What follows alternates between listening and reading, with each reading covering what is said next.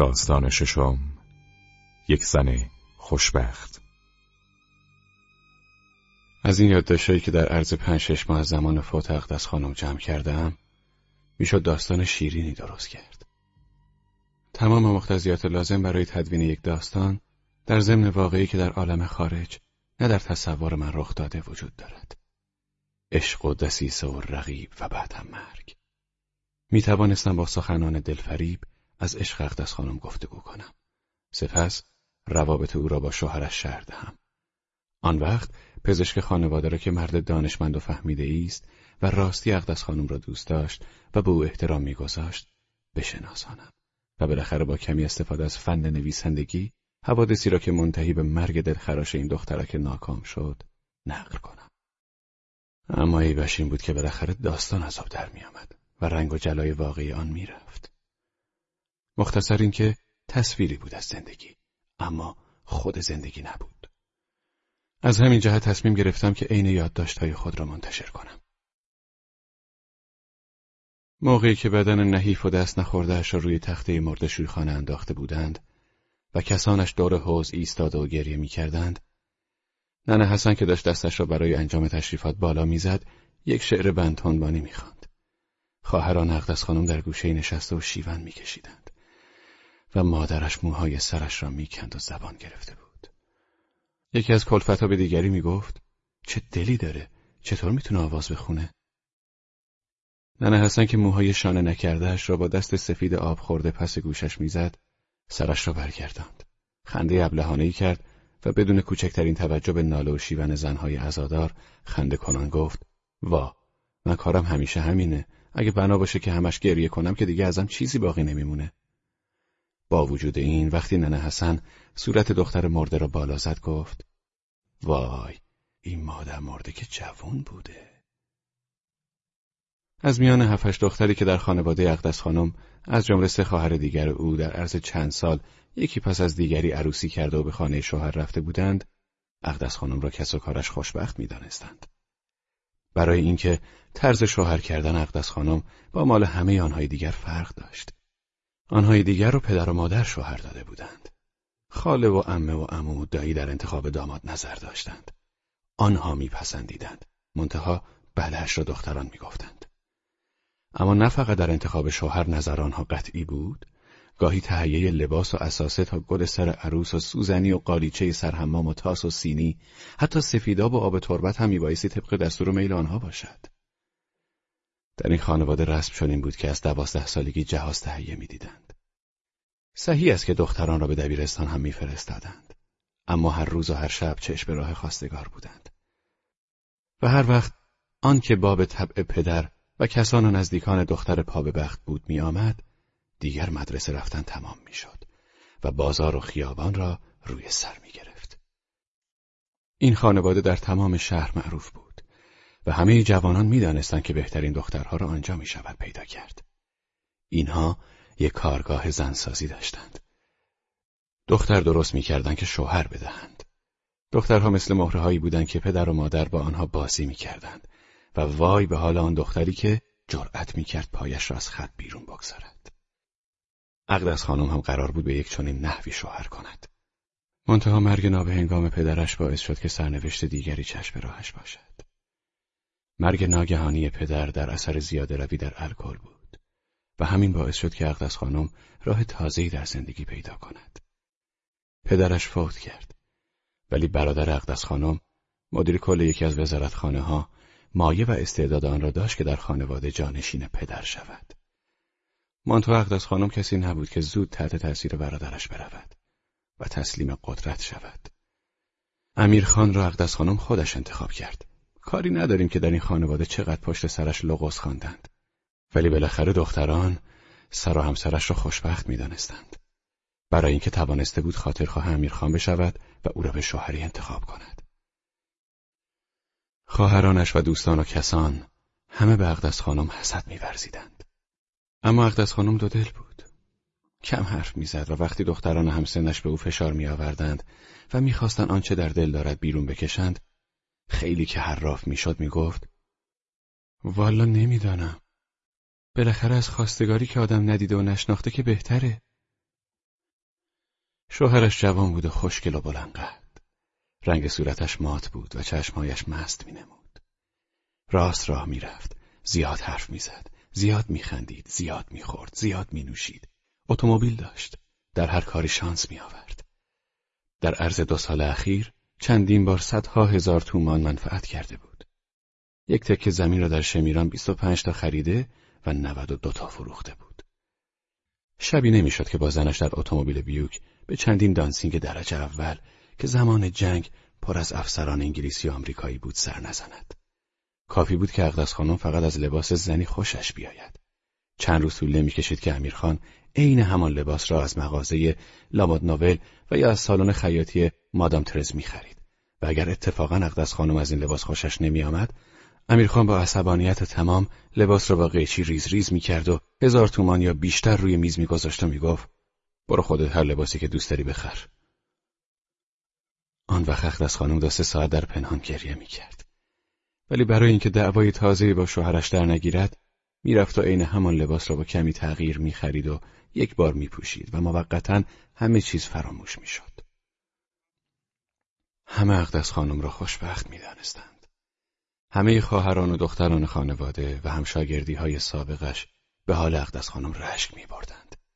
و همه به او اعتراض می‌کردند که اگر نتوانی یک چنین شوهری را که از هر انگشتش طلا می چکد نگهداری لگت به وقت خود زده ای. علت اعتراض این بود که در این اواخر گاهی امیر را در دانسینگ ها بدون اقدس خانم دیده بودند و اتفاق افتاده بود که در ساعات نصف شب امیر مست از توی کاباره ها و یا خسته از سر میز پوکر به خانه آمده بود. مخصوصا یک شب که تمام خانواده و برادر اقدس خانم در منزل زن جوان مهمان بودند و قریب هزار تومان خرج یک مهمانی سر شب شده بود. خیلی به صاحب خانه برخورد که شوهرش اصلا به خانه نیامد. زیرا اگر همه تصور می‌کردند که اقدس خانم خوشبخت است، فقط برادرش را که مرد کار کشته و باهوشی بود نمی‌شد فریب داد. او حدس می‌زد که زندگانی این دو نفر به آن طلایی که بعضی خیال می‌کنن نیست. به علاوه دکتر خانواده هم جز دوستان پاورجای اقدس خانم بود و او هم مرد چیز فهم و سرد و گرم روزگار چشیده ای بود و از مو پیچش مو می‌دید. او هم یک بار به آقای مدیر کل گفته بود اقدس خانم را مفت و مجانی از دست دادید. و برادر در جواب فقط به این جمله ها اکتفا کرده بود. آقای دکتر از من کاری ساخته نیست. بچه ها دیگر حرف بزرگترها را نمیشنوند. شایسته تر از امیرخان برای اقدس خانم پیدا می‌شد. پدر اقدس خانم آنقدر داشت که می‌توانست زندگی متوسطی برای خانوادش ترتیب دهد و بچه هایش را تربیت کند و وقتی مرد هیچ گونه پسندازی برای خانواده باقی نگذاشت و از همین جهت اداره زندگانی اقدس خانم به عهده برادرش افتاد.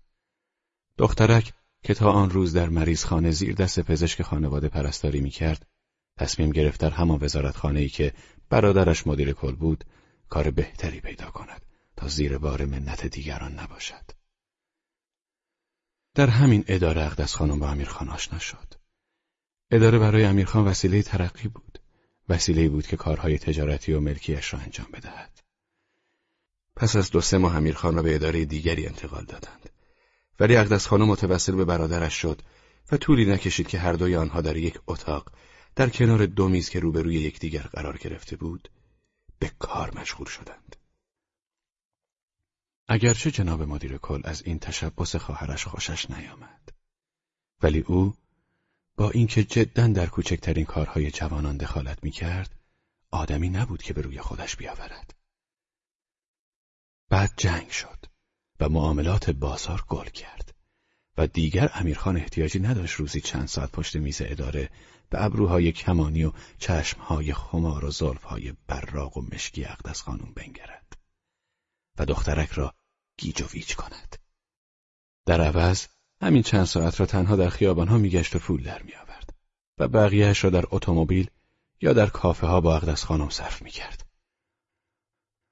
پس از چندی اقدس خانم روزی در ضمن دعوتی که از دوستان اداری خود در خانه کرد امیرخان را به مادر و خواهران و در نیم ساعت آخر به برادرش هم معرفی کرد و معلوم بود که جناب مدیر کل از این روابط خصوصی و دوستانه خواهرش با این جوان چندان خوشنود نیست. به همین دلیل تمام خانواده و دوستان اقدس خانم را خوشبخت می‌دانستند. استثنا به جز خود برادرش فقط پزشک خانواده بود که امیرخان را اصلا شایسته نمی‌دانست با او حرفی بزند. نه فقط برای اینکه پزشک خانواده از خواستگارهای پروپا قرص اقدس خانم بود بلکه هم از این جهت که او امیرخان را شایسته مقام و شعن اقدس خانم نمی‌دانست. خواهرانش می‌گفتند وقتی خودش با وجود اطلاع از بیمیلی آقا داداش آنقدر اصرار میورزد معلوم می شود که میخواهدش. و این را خواهران لذتی می‌دانستند که خود از آن محروم شده بودند. اقدس خانم را خوشبخت می‌دانستند و می‌گفتند اقلا یکی از ما توانست شوهری که باب طبعش بود انتخاب کند.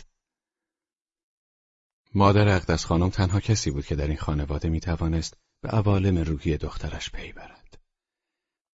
آنهای دیگر زندگی را همانطوری که بود می گرفتند و مثل مار برای پیشرفت خود می توانستند از کلیه ناهمواری های راه استفاده کنند. در صورتی که این زن از آنچه دور برش بود رنج می برد. او درد کشیده بود و سی سال زندگانی در یک خانواده سازشکار چاره دیگری جز تسلیم و رضا برایش باقی نگذاشته بود. روشی که اقدس خانم در معاشرت با امیرخان پیش گرفته بود با کلیه سنن این خانواده متباین بود و دیگر داشت به حدی می رسید که جناب آقای مدیر کل نمی توانست تحمل کند. از همین جهت روزی با خانم والد خلوت کرد و چنین گفت. خانم جان، دیگر اقدس دارد شورش را در می آورد.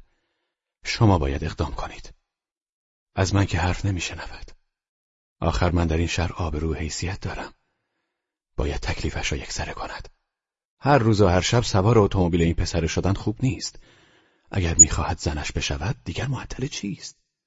من که حرفی ندارم. مادر اقدس خانم پسرش را خوب میشناخت. می‌دانست که در خودخواهی چیزی از پدرش کم ندارد و با او نمی‌شود در افتاد. تصدیق هم می‌کرد که اقدس خانم از وقتی پدرش فوت کرده دیگر از هیچ کس هر شنوی ندارد. اما او زن ضعیفی بود. و نمی توانست این مطلب به این دشواری را با دخترش در میان بگذارد. اقدس لجوجتر و سرسختتر از همه اینها بود. پرسید چه کارش کنم؟ چی کار کنم چیه؟ بخواهید و بهش بگویید که کار را یکسره کند یا آره یا نه؟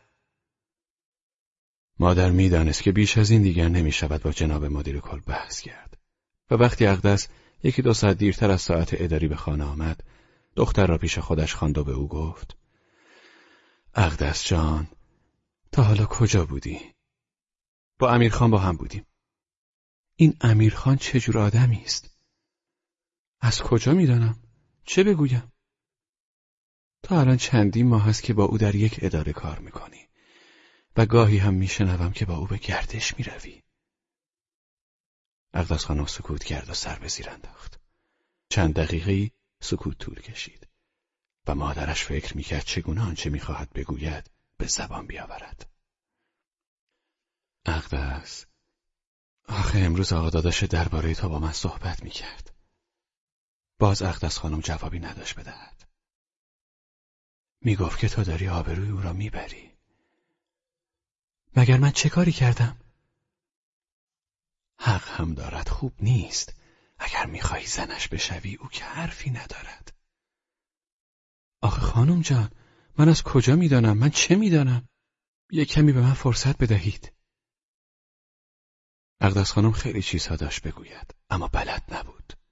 شرم دودلی میراث فشاری که چندین قرن اختیار زنها را رو بوده اینها مانع بود که حوادث را بفهمد به ماهیت اشخاص پی ببرد.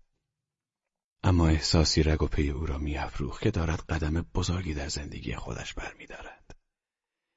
به جای اینکه دلش را بریزد بیرون، تمام شب بیخوابی کشید. چندین روز خودش را خورد و تصمیمش را گرفت. دو سه هفته بعد امیرخان رسما توسط کسانش خواستگاری کرد و جناب آقای مدیر کل باز هم با همین یک جمله اظهار نظر کرد. خودش می‌داند. از خواستگارهای پروپا از خانم پزشک خانواده بود.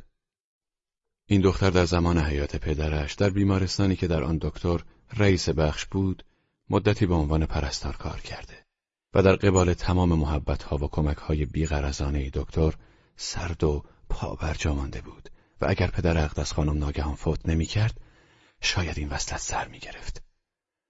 اقدس خانم مردد بود. خودش نمی‌دانست که می شود با مرد چهل و دو سال زندگی کرد یا نه. و اگر به او دل نباخته بود نه از این جهت بود که دکتر هم مانند شوهران دیگر خانواده اقدس خانم علاقه ابراز نمی داشت که دل عروس را به دست آورد نه دکتر مرد چیز فهمی بود و تا تعاطوی چیزی را در نمی آورد دست به کار نمی شد. دکتر می‌خواست و میکوشید اقدس خانم را راضی کند. زیرا به خوبی می‌دانست که خانواده عروس پدر و عمویش از مدتها پیش او را پسندیده بودند. در عین حال اقدس خانم از دکتر بدش نمی آمد.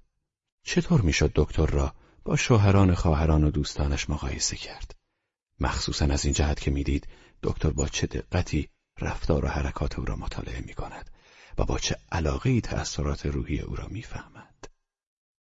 این پزشک دانشمند می توانست ساعتها با اقدس صحبت کند و بدون به کار بردن کلمات لوس و مبتزل که معمولا ما بین اشاق رد و بدل می شود به این دختر حساس و یک دنده بگوید که چه حس می کند و چه شوری در پشت قیافه آرامش او را می سوزاند. دکتر آن چیزی را می‌دید که از نظر همه رد می‌شد. به علاوه دکتر با جرأت بود. روزی سری هم به اقدس خانم گفت اقدس خانم من خوب می‌دانم که چرا شما به زندگی با من تندر نمی دهید. وقتی اقدس خانم سرش را انداخت پایین دکتر گفت علت حتما تفاوت سنی است که ما بین ماست. در عین حال باید مطلب مهمی را به شما بگویم. باید بدانید که من این نکته را نه برای خاطر خودم به شما می‌گویم بلکه بیشتر چون که علاقه من به شما هستم و سعادت شما را می‌خواهم می‌گویم. کمی تحمل کرد. از جایش بلند شد. در اتاق مجاور پدر اقدس خانم در حال احتضار بود و ساعتهای آخر عمرش را میگذراند. دکتر پزشک معالج بود و اقدس خانم پرستار. تمام خانواده در ایوان جمع بودند. آنها آهسته حرف می‌زدند. پزشک از لایه در نگاهی به بیمار انداخت و بعد آمد دری را که رو به ایوان باز می‌شد بست و آهسته گفت اگر من جوانتر بودم خواستگار شما نبودم نمی توانستم خواستگار شما باشم این گفته دکتر برای اقدس خانم خیلی تازگی داشت. صورتش را رو به بالا کرد و با چشمان گشاد و شگفت زده به دکتر نگریست و گفت چرا؟ پزشک منتظر تأثیر گفتار خود بود. نگاهی به اقدس خانم که با چشمهای پر انتظار به او مینگریست انداخت و گفت آرام باشید. پدرتان در حال اعتظار است. چه خوب است که دیگر به هوش نیاید. از ما کاری ساخته نیست. چرا خواستگار شما نبودم؟ اقدس خانم جوابش آسان نیست. نمی‌دانم به چه نحو شما بگویم که شما بفهمید. من خوب می‌فهمم که شما را نمی‌شود مانند خواهرانتان شوهر داد. این صحیح است. من این را به شما می‌گویم که در زندگی چشم و گوشتان باز باشد. همه این حرفها زیادی است. و این چیزی که می‌خواهم بگویم اینها نیست. خیال نکنید که من امروز به فکر زن گرفتن افتادم. خیلی وقت است. شاید پانزده سال. بلکه هم بیشتر است. اقدس خانم می‌دانید من عقب دختری مثل شما میگشتم. شاید فرصت نداشتم. شاید هم به آنچه می‌خواستم برخورده باشم بلکه هم نشناختمش. چرا این حرفا رو به شما می‌زنم؟ چرا حالا که می‌دانم شما به من جواب رد داده اید اینها رو به شما می‌گویم؟ خودم نمی‌دانم. شاید دلم راحت می شود. شاید هم می‌گویم که شما از آن از تجربیات من در زندگی خودتان استفاده کنید. اقدس خانم پدرتان دارد از این دنیا می رود. گریه نکنید. شما خودتان هم می‌فهمید. شاید آنهایی که بیرون ایستاده اند امید دارند ولی من و شما امیدی نمی‌توانیم داشته باشیم در هر صورت او رفتنی است. دیگر شما آزادید و باید شوهری که مطابق میلتان است انتخاب کنید. اختص خانم کسی را به شوهری انتخاب کنید که روح شما را درک کند. کسی که احتیاجات باطن شما را بفهمد. این را می‌خواستم به شما بگویم. من همیشه به آزادی شما علاقه مند هستم. من اگر شوهر شما نیستم برادر بزرگ شما همیشه خواهم بود. من عقب یک چنین دختری مثل شما میگشتم. ببینید بدبختی کجاست. حالا که عقلم می‌رسد، حالا که می‌فهمم زندگی چیست، حالا که پیدایش کرده ام، بدبختانه حالا دیگر دیر شده. من هرگز نمی‌توانستم زن چادر به سری را ندیده و نشناخته بگیرم. از این جهت من و شما هر دو گرفتار یک بدبختی بوده ایم. شاید حالا شما فرصت دارید. حالا فهمیدید که چه می‌خواهم بگویم. اگر سنم کم بود، نمی توانستم خواستگار شما باشم. برای اینکه نمی توانستم درک کنم که شما چه هستید، چه دارید. اقدس خانم، خیلی چیزهای دیگر هست، اما من نمی توانم بیان کنم. نمی شود بیان کرد. اقدس خانم دلش می‌خواست پزشک خانواده باز هم برایش درد دل کند. دلش می‌خواست که با این مرد محرم بود و از او درس زندگی یاد می‌گرفت. همان روز پدر اقدس خانم فوت کرد و شاید اگر نمارده بود این ازدواج سر می‌گرفت.